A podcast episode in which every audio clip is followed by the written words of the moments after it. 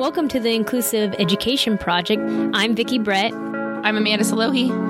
We're two civil rights lawyers on a mission to change the conversation about education, civil rights, and modern activism.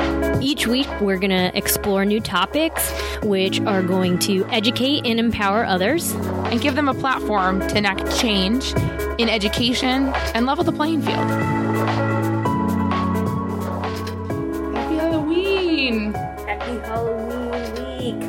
Guess Halloween is tomorrow when this comes out. Yes.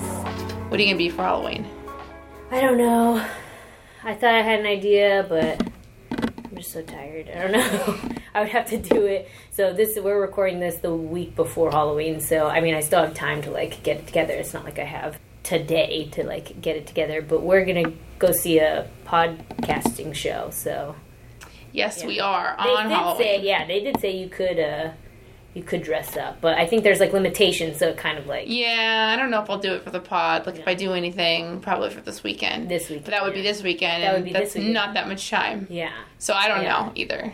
But I mean, definitely like you know, we're not trick or treating, but there's plenty of tips and tricks I think that we've shared um, about like trick or On, treating. like our Facebook and stuff. There's there's Yeah. plenty of like articles out there that that give good suggestions on Yeah. you know because a lot of people think oh it's you know Halloween's too difficult because it's you know or trick or treating you know Sensory kids have special overload. yeah but there's a lot of ways actually do you remember the episode of Parenthood where they try to bring Halloween because like Halloween is like such a big part of that family and so they wanted to do the kid Max Yeah, who yeah, yeah. has Asperger's and so they want to be able to do so they actually go out into the neighborhood all the Oh, houses before, right? yeah before okay, and they like give them the um like a flyer. not a flyer um a glow sticks they give Oh, glow sticks to put in the pumpkins Oh right, um, right, right, for all the right, houses, and they say, "Hey, you know, do you mind?" And they give them a little like a little like handout that you know explains, Yeah. you know, like these are the things And like he did good. Like He did- they were so happy. yeah, that. I do yeah, and. I think most of the good families, yeah, they just they found out that like, oh, this is something, and they scheduled a route. So That's what it was, Yeah, yeah. they knew like which houses. So like the houses that they that agreed to like put the Mm-hmm. the because he had an affinity for he didn't like fire, and so that was Oh, the biggest thing it with the was, yeah. Mm-hmm. pumpkins is that people having candles. So they asked to like do that. So I mean. I'd say more often than not, like people in neighborhoods, like if you talk to them, I don't see them. Ha- I mean, yes, there's going to probably be some people who have a problem with it, but if you go and explain, hey, situation, we'd really like our kid to be able to participate in this activity. If you're Yeah. going to be someone that's going to be handing out treats and participating in trick or treating, like, do you mind doing? And I feel like there's just so many more of those kind of like trunk shows. They're not trunk shows. Oh, but like yeah, like trunk or treat. Yeah, and like yeah, a lot of um, Shopping centers. and like religious communities are starting to do that, and that's almost a little bit more controlled. Too. Yeah. So there's like definitely a lot out there, which is which is nice because it's not just like what it was when we were kids. Yeah, we want to make sure that all kids can participate because it is a fun time. And I mean, yeah, sometimes Halloween can be scary, but there's so many fun movies out there. I just saw that on Netflix, Hocus Pocus. I'll probably be watching that Oh sometime yeah, this week. I watched that on Friday. Oh, favorite Halloween movie. it's so fun. But Still um, holds up. but yeah, so it so Halloween will be good. Hopefully, you guys all have a fun and safe Halloween, and all your kids get to have a good time. Hopefully, they have some cute costumes. If you want to go on our page and share pictures of Oh, your costumes, your kids' costumes, we'd love that. That would be a cool thread to like start. But so the pod today is going to be a little bit different because, as most of you hopefully know, next week, November 6th, is the general election in California. So it's a pretty big one. Um, there's a lot of things going on in terms of looking at California legislature, looking at United States Congress, looking at governorship. You know, we may share our views on a number of things. One of the things that that we really want to do today is just inform you about some of the things that are on the ballot that you should be aware of. We're not going to touch on everything. We're going to touch on the propositions that relate to kids, families, or education that just to give you some more information because that's the biggest thing, right? It doesn't matter mm-hmm. if you're a Democrat or Republican. It matters that you educate yourself on the issues and that you vote because not everyone does that and we hope that you guys all do. Yeah, I think the saying is if you don't vote, don't complain. Um, so, yeah, we wanted to go through a handful. So, there's 12 propositions um, on the ballot this year, and you know, there's so many different places that you can go and get like a rundown, and you know, trying to fit it in your crazy schedule. We know is one other thing that you just don't have time for. So, if you're like anybody, you're scrambling like in the voting line, like to read everything and you know the actual ballots that we get un- unless you're like you know mail home and you can take the time we thought it'd be easier if you guys kind of just listen to us we got a lot of our information obviously from the actual ballot It's the voter information guide, guide. which Yeah. yeah. it publishes like to both sides and some rebuttals. But of course, like that's not always the only place to get information. Right. It's going to be information that's submitted and approved by the state of California. So it's not necessarily going to give you all the information that you may need to make a decision. Right, and a great summary that we also got a lot from was Vote Save America. It um, comes to you from the guys that created Pod Save America, which is a podcast that Amanda and I listen to. Is Because that- like you, it's easier to be auditory sometimes and fit Yeah. in all the information. Is it PodSave? Um, I mean, uh, Vote- VoteSaveAmerica.com. I believe so. Okay. Yeah. It, it, yeah, and then you could go straight to ballot.votesaveamerica.com.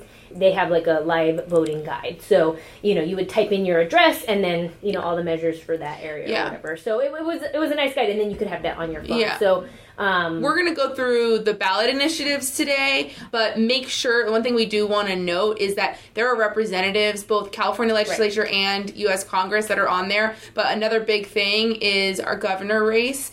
I remember one year when I was in college and there was an election, and I think the mayor was it the mayor of LA or there was a really big office that was up for election. And I went and voted and I came back to school and I wore my I voted sticker and I probably got like 10 different people asking me if there was an election today. Oh jeez. and it was a huge it was a big deal. And so one thing people don't always realize is like they see propositions or they, they see a lot of the stuff especially like nowadays for like congress and stuff but our governor race that's an important race as well. I mean it's the governor does a lot. So just just know that like that that is on the ballot as well. We're not going to speak too much on that but we do want you to be aware that that's something that you should look into Yeah, we went through all 12 and we picked the ones that we felt that we could not only just relate to education, but that we felt that we could really kind of bring to your attention. So we're actually starting with Proposition 1. It's the Housing Programs and Veterans Loans Bond. The reason that we wanted to discuss this is because the measure would actually authorize 4 billion in bonds to support existing affordable housing programs.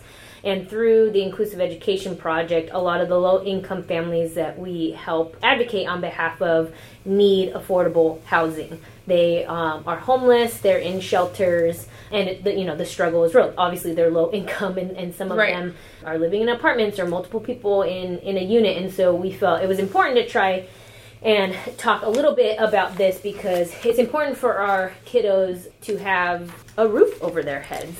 Yeah, well, and, and a big part um, of this one is is this is the mental health one, isn't it? Or is that the other one? That's the next one. That's the Yeah, next one. Yeah. Sorry. So so this is just in in general. It's for you know affordable housing. So some of the people you know you see this in the ads and things like that. Um, but the the Chan Zuckerberg Initiative, right? That's the Facebook guy yeah. Foundation. The Affordable Housing Now, Habitat for Humanity California, um, and Congress of California Seniors are supporting it. People who oppose it literally it says no one on record except Gary B. Wesley, an attorney who decided 40 years ago to provide a rebuttal to every unchallenged constitutional amendment placed on the ballot no matter what.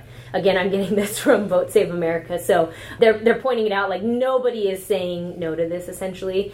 And you know, for for us we we would probably be voting yes because for um why do I want to say 400 billion? It's 4 billion. Is it 4 billion that would is be- not enough. Well, Maybe you know, I think it needs the lottery now is up Oh, to a maybe billion. that's why it's like, and everybody's dying. Man, I need to it. get. I forgot I was going to get a lottery ticket That's what today. everybody's been telling me. Like a billion dollars. we could just about pay off our student loans Barely. by the time taxes is taken out. So uh, yeah, so in four billion in bonds for housing related programs, loans, grants, and projects, and housing loans, obviously for for our vets. So that one's pretty straightforward. What Amanda was getting to was Prop Two, which the title is uh, using millionaires' tax revenue for homelessness prevention housing bonds measure. So for us, this one was important to talk about because it is dealing with if you're uh, make you make a million dollars, there's a special tax. It's a one percent tax, and that already goes to mental health. Right. But this initiative would be using part of that to provide housing for people with serious mental mm, health issues. Right. So we talk about mental health a lot, and one thing that I think a lot of people can agree on is a big part of the homeless population in California is due to mental illness. Now, I get a lot of people who try to say, oh, you know, there's a lot of drug problems and the opioid crisis. Well, at the end of the day, a lot of these people, even if they're dealing with drug or the opioid crisis, it started from mental health Right. and they self medicated. Yeah. So there are a lot of programs out there supporting mental health, but the biggest consistency that we see is is the access. So a lot of people think, "Oh, okay, well there's, you know, there's programs out there but nobody's accessing it." Well, the majority of the reason that people can't access to it is because they're either not close by, they're homeless, right? So they have no way of accessing these treatment programs. So the idea would be not just to help with housing for people who are homeless, but providing a connection between the treatment and the housing. And so what it essentially is, is what Vicky was talking about. The Mental Health Services Act was approved by the California voters in 2004, uh, which provide fa- funding for mental health services. And then in 2016, we California created the No Place Like Home program, which allow money to be spent for low income housing for people who have mental health issues. But what this would do, the current law requires court approval in order to use any of those funds to actually utilize it. So there's a lot of delay. So what's happening is it's it's really not doing as much. So they want to not increase taxes. We're not increasing anything. We're not adding anything to the mm. deficit or anything along those lines. All we're doing is taking money already set aside for mental health and putting it. What And I was going to say to put it into perspective, as of 2017, California has had 134,000 in homeless people, and that's about 14% from the prior year. And this is just coming from the U.S. Housing and Urban Development Department report. And they found that nearly one third of those people suffer from mental illness. So it's just like a building block as Yeah. to how to address, you know, uh, several issues. And, and I think the what some opponents are saying the national alliance on mental health or on mental illness um, actually indicated like look we already got this money to use just for mental health services. We don't want it to be reallocated to housing which which is a fair argument. It's a fair argument and so of course we don't want you to just take our words for it right? We're going to try to give you mm-hmm. both perspectives so you mm-hmm. can see mm-hmm. kind of where we're coming from. So yeah so the argument is that the mental health services programs are already not working because we clearly have a mental health epidemic and we have lots of homeless population so if it's it's already like the people it's already challenging to access it why are we going to make it worse but the side that I see and the side that I think people who are, are supporting Proposition 2 are essentially saying, look, the program that we currently have is not working. It's not working. So to keep the status quo isn't going to do anything. And we do believe that there is a correlation between the housing issue and mm-hmm. access. Mm-hmm. So the reason why kids people are not able to access it is because of that housing. So and one thing you can look at is there was a study done this year, 2018, called the RAND study, R A N D that found that the Proposition 2 approach is beginning to succeed already. Mm-hmm. So in Los Angeles County, Yeah. they kind of put this to the test already. version yeah And so their results after only one year, they found that 3,500 homeless people are already off the streets. 96% of study participants stayed in the program. Taxpayers saved more than 6.5 million in one year alone, and participants visited the ER 70% less. So we're seeing that this type that this correlation between the housing and the mental health is that missing link that the current program isn't isn't doing um, and isn't considering and i think that's where we're going to actually make some progress so even though yeah it's diverting funds i think it's an, a necessary diversion Yeah, yeah. So, I mean, that'll be really interesting. You know, a lot of people are trying to attack the epidemic on homelessness in, in a lot of different ways. And I think supportive, assistive housing is, is one of them. We, we don't want to just give people a place to live. Um, most of the time, mental health services, preventative health care, and those types of things should be part of it. And, you know, LA has been dealing with this. So, it's nice to see that a smaller version of it um, Yeah. has worked. So something to uh, you know, and of course mental health issues related to um, a lot of the things that we see with the school to prison pipeline. A lot of the kiddos that we work with, if, if left untreated, or they're coming from low income families that have been on the streets, things like that. It's it's all a cycle, right? So Right. that's why we felt uh, important to kind of bring that to your guys' attention. We are headed over to Proposition Four, with which is the Children's Hospital Bonds Initiative, and I don't think that it takes a, a genius to kind of figure out. Obviously, this is authorizing bonds to fund construction at hospitals, providing children's health care. We deal with a lot of different kiddos with a range of unique needs from physical disabilities and mental health issues to those kiddos that are getting cancer treatments and are in children's hospitals. So for us, a lot of the people who are supporting it, California Children's Hospital Association, California Teachers Association, Children's Hospital and Research Center in Oakland, Lucile Packard Children's Hospital that that's in Stanford, and uh, you know it would authorize uh, 1.5 billion. So it'd break down to 72 percent for nonprofit hospitals that provide services to high volumes of kiddos and those with special needs um, who are eligible for public assistance. 18% would go to the University of California General Acute Care Children's Hospitals, and 10% uh, would go for public and private nonprofit hospitals that provide service to children eligible for the California Children's Services CCS program. So, just to kind of put in perspective, there are eight California non for profit children's hospitals and five University of California children's hospitals.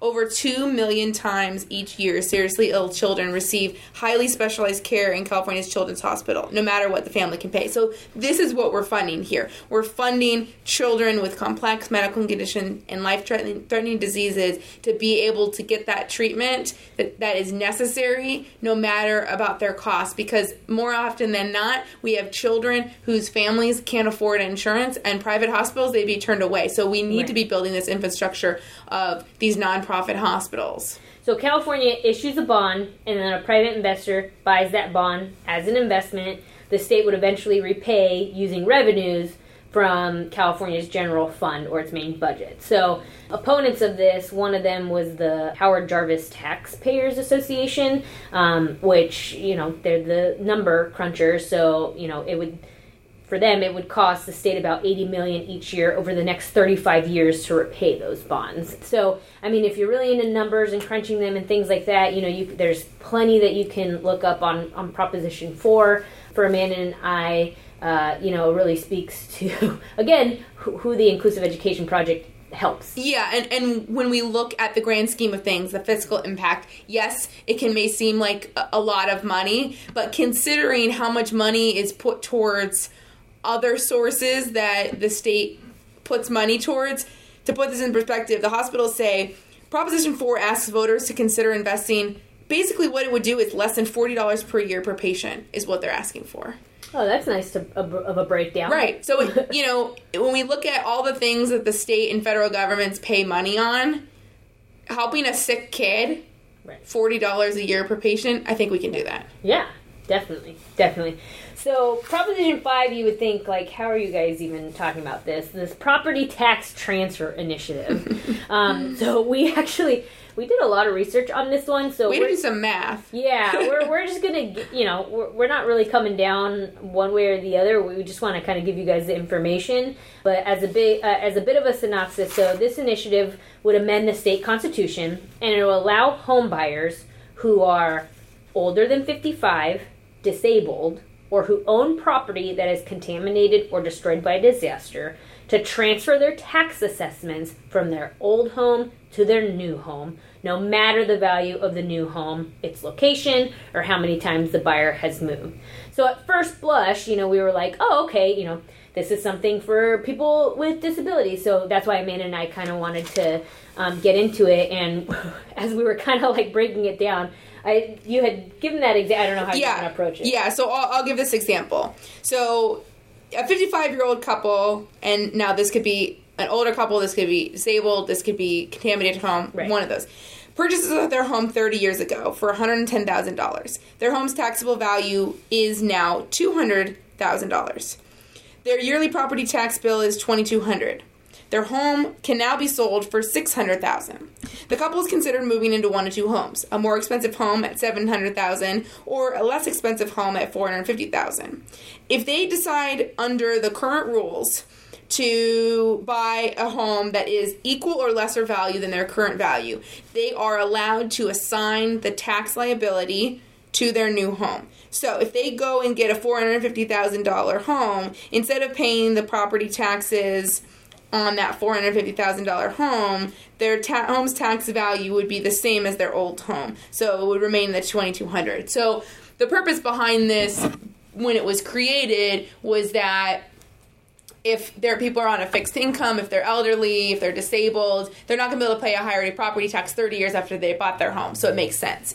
Um, and under under the, the current law, if they were to go and buy a more expensive home, they're not allowed to to assign that tax. So they're having to pay higher tax. So what this is proposing is that no matter what, no matter if they're going to a more expensive home or a less expensive home, these people should be able to, if they're 55 or older, or they're disabled, or they're moving from a contaminated um, property, they should be allowed to purchase any level of home, whether it's more expensive or less expensive than their current home, and assign that same tax liability. So there is the argument to be made this helps people who are elderly and, and disabled have a lower tax issue. Or However, just like move out of their larger homes so that you know these homes are freed up for younger families looking for homes. Right, Yeah. right. But what it really does is allows allows that that increased home. So, right. so, so taxes on your home, what do they go to? They go to schools, right? they go to schools. They go Law to enforcement. Right, Yeah. right. So there's a lot of people who are saying, look, these people who are, um,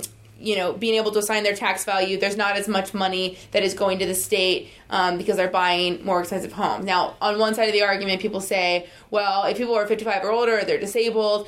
Right. The the prices of these tax bills are really high now. Right, because you go from having a hundred thousand dollar home to a six hundred thousand dollar home. Right. Your property value, your taxes are, are really going to increase. So the idea is a lot of these people who are on fixed incomes by that point aren't going to be able to inf- afford the increase. And so, you know, that's kind of the argument that they want to be able to say, well, they should be able to go to any home and still have that. Now, of course, on one side, we're thinking, you know, we don't know where that person is going to be. They could try to buy a new home, and it's feasibly not able. They're not able to buy one that is, you know, of, of lower value. But on the other hand, if they're able to pay for a more expensive home, you know, maybe they're able to afford the taxes. So Yeah. it kind of goes both ways, you know. W- You know, we're we're losing out on money on on the property taxes if we're passing this bill. Right. Um, but then are we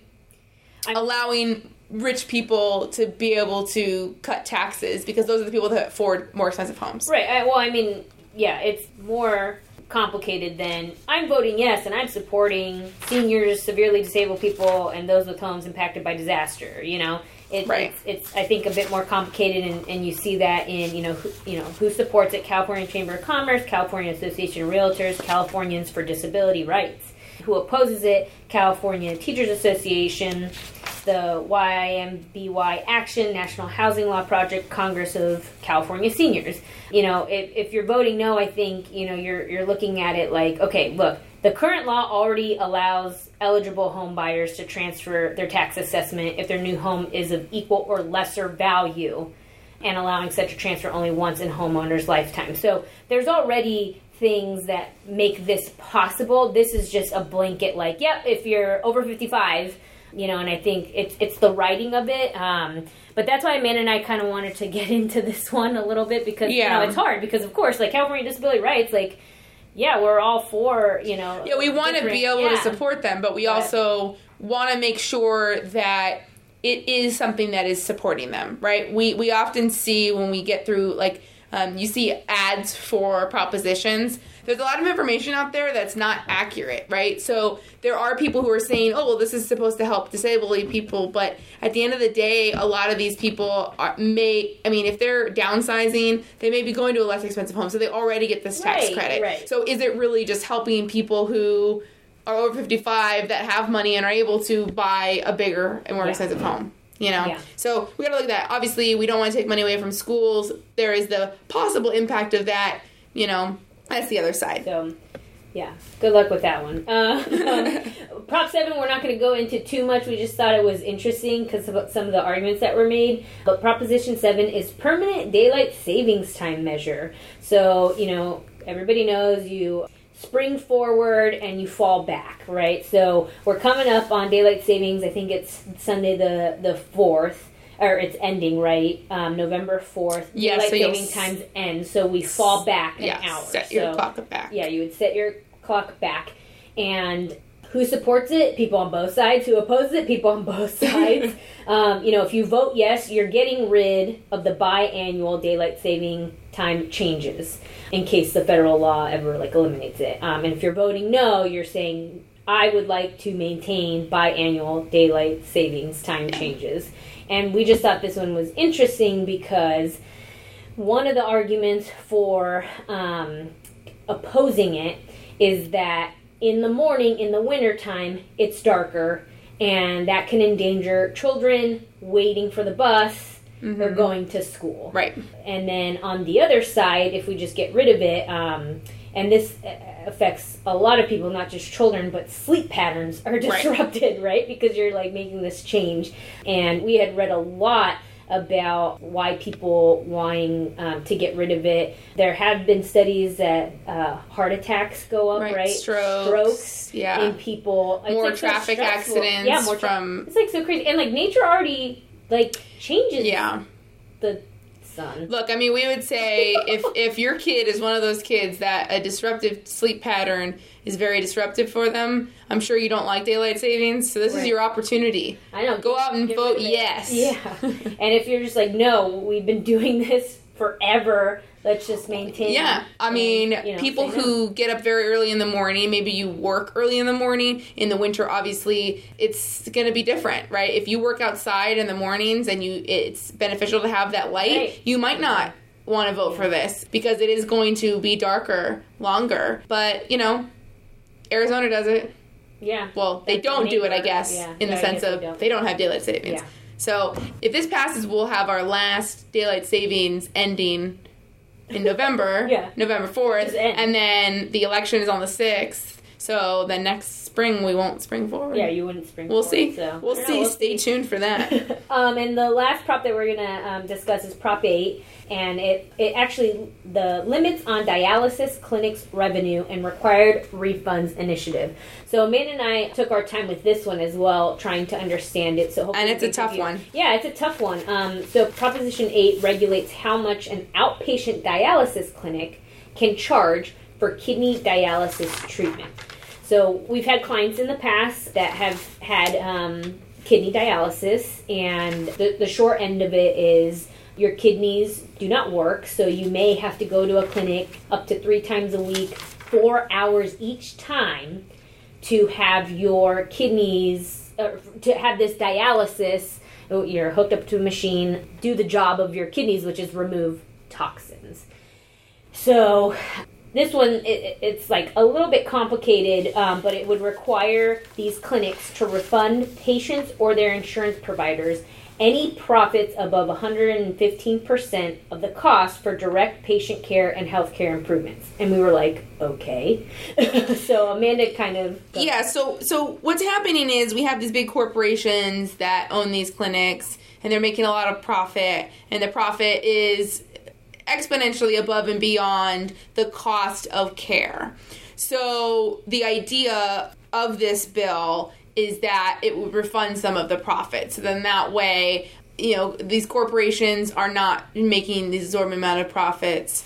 And and so, and so what that would go to better care like hiring more caregivers purchasing new equipment and ensuring like clean safe facilities. And that's the idea behind the law. But what people are saying is that the reality of it is if there's less profits for these clinics, then they're going to actually, if they have to do all these refunds, they're going to actually operate as a loss. And the likelihood is the access to these clinics is going to decrease because some of them are going to need to close or the demand is going to be higher than the supply. And so uh, the thought is that this is actually going to hurt dialysis patients because it's going to um, impede access to care. Mm-hmm. On the other side, we have heard from people who say that certain clinics are dilapidated and are not great facilities and the patient care is not great. And so they need the money to go back into providing better quality care. But I think where there's difficulties with this, and oftentimes this happens with bills,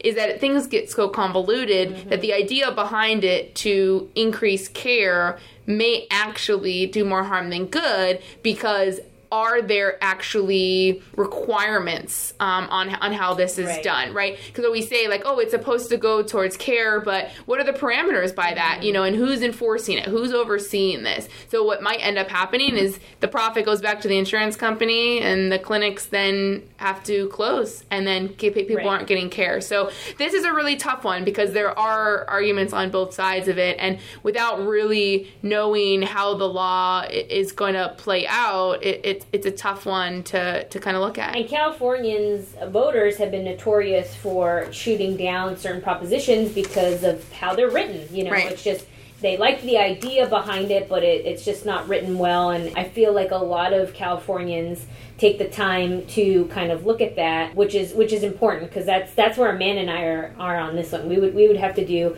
a bit more research, um, and and we wanted to, but you know it's not our job to make the decision for you. It was just kind of right. trying to present as best as we could those propositions that we felt impacted us in a certain way, and, and it was a majority of them. Yeah, and, and I mean, hopefully this at least starts the conversation in your mind and it starts your legwork of doing your research for this election a lot has happened in the last couple of years based on the new administration. A lot of people are outraged, a lot of people are upset. At the end of the day, the only way to make things change is to vote. And it's not just it's not just presidential elections. It is these local elections. Yeah, local the congressional elections. elections it's these propositions. These really do impact people's lives. So, you know, no matter who you vote for, what we just encourage is that you go and do your research mm-hmm. because an educated voter is the most important voter, yeah. right? Um, we hope that you don't just go by party lines because it's really important that the people you're voting for share your values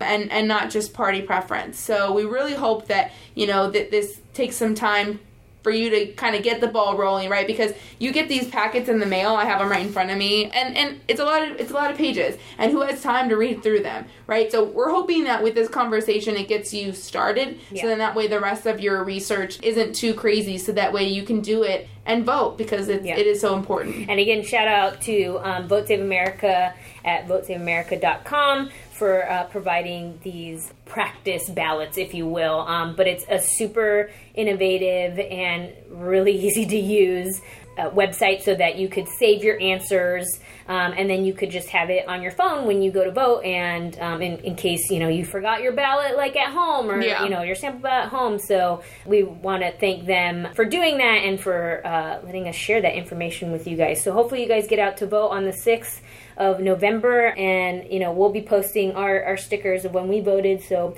hopefully we'll we'll see a lot of sticker posts on the Facebook page and uh, and Halloween posts as well. Oh don't yeah, Halloween that. posts. Yeah, don't forget the Halloween posts. so hopefully you guys enjoyed this one. It's a little different, but we felt it was important to get the word out there because that's what we're about, starting that conversation. So yep. we'll talk to you next week. Bye. Bye.